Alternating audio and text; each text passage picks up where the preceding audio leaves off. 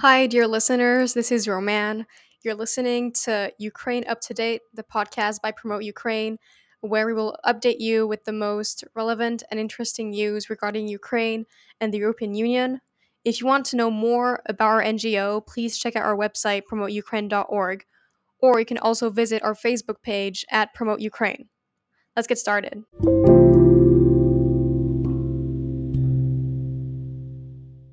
Today, I'd like to talk to you about why non granting Ukraine candidate status would have been a terrible mistake for the European Union. You can also find this information in the Brussels Ukraine Review in an article written by George Dallemagne, who is a medical doctor, a member of the Belgian Federal Parliament, the chairman of the friendship group with Verkhovna Rada, a former director of Doctors Without Borders, and someone who is fully dedicated to the victory of Ukraine.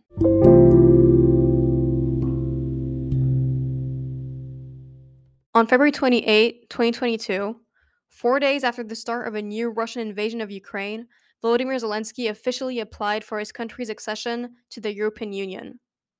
Thus, the president of Ukraine began to accelerate the process that began 28 years ago, in 1994, with the partnership and cooperation agreements between the European Union and Ukraine. The process gained pace in 2014 when an association agreement was signed between the entities. The next day, MEPs enthusiastically responded to, to Zelensky's request, passing a resolution calling on, quote, the union's institutions to ensure that Ukraine is granted candidate status. This resolution was approved by as many as 637 members, while 13 voted against and 26 abstained. A real plebiscite. The European people spoke out to their parliament, confirming the polls, which show that the vast majority of the population of 27 member states is in favor of Ukraine's accession, including Belgium.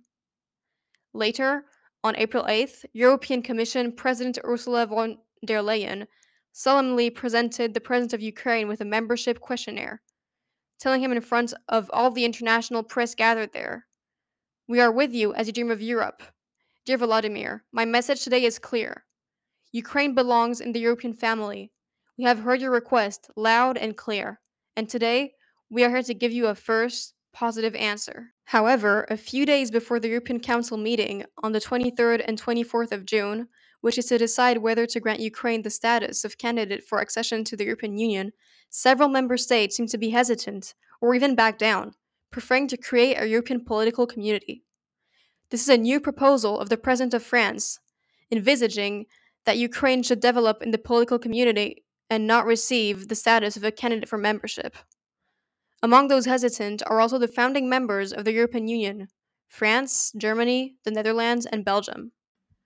To justify their hesitation, they refer to the complexity of the current governance of the Union and the waiting room with certain countries already in it, not to mention the new demands put forward by Georgia and Moldova.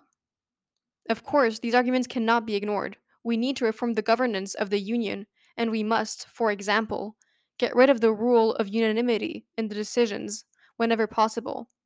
But these difficulties cannot justify the refusal to grant Ukraine a candidate status.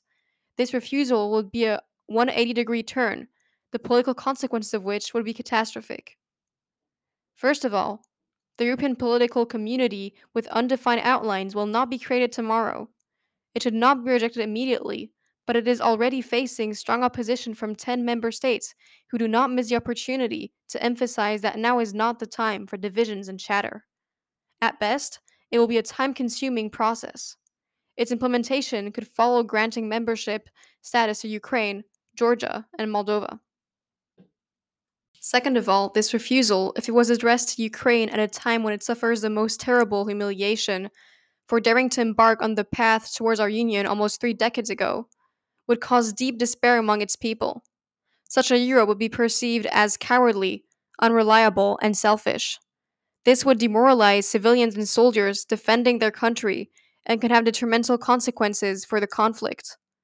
The Kremlin would be dancing for joy and would definitely take this decision as its victory, rejoicing that the Europeans did not want these, quote, Nazis in their family. Should we be reminded that granting EU candidate status is essentially a symbolic political but necessary action that will show Ukraine, Russia, our people, and the rest of the world that we reaffirm the right of Europeans who respect the law, freedom, and democracy to join our union?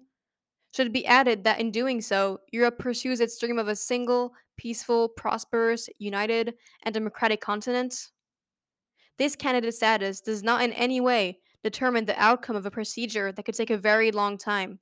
Ukrainians know this and do not ask for any benefits. In fact, nothing justifies these hesitations except the desire to provide assurances to Putin. But have we not learned that the president of the Russian Federation has no desire to have our guarantees? His project is imperial. He laughs at our worship and concessions. His troops will not leave Ukraine if we deny this country what it deserves. If we don't want Ukraine to be in NATO anymore, let's at least agree it, to shelter it in Europe. Not granting Ukraine a candidate status would be a terrible mistake. Let's not miss this historic moment.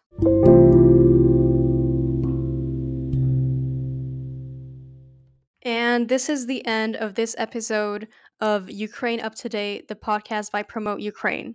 If you have any thoughts or feedback, please not hesitate to contact us so we can improve for you.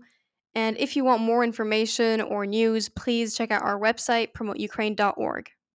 Please also do not hesitate to check out our Facebook page and follow us on social media at Promote Ukraine. I hope you enjoyed this and see you next time.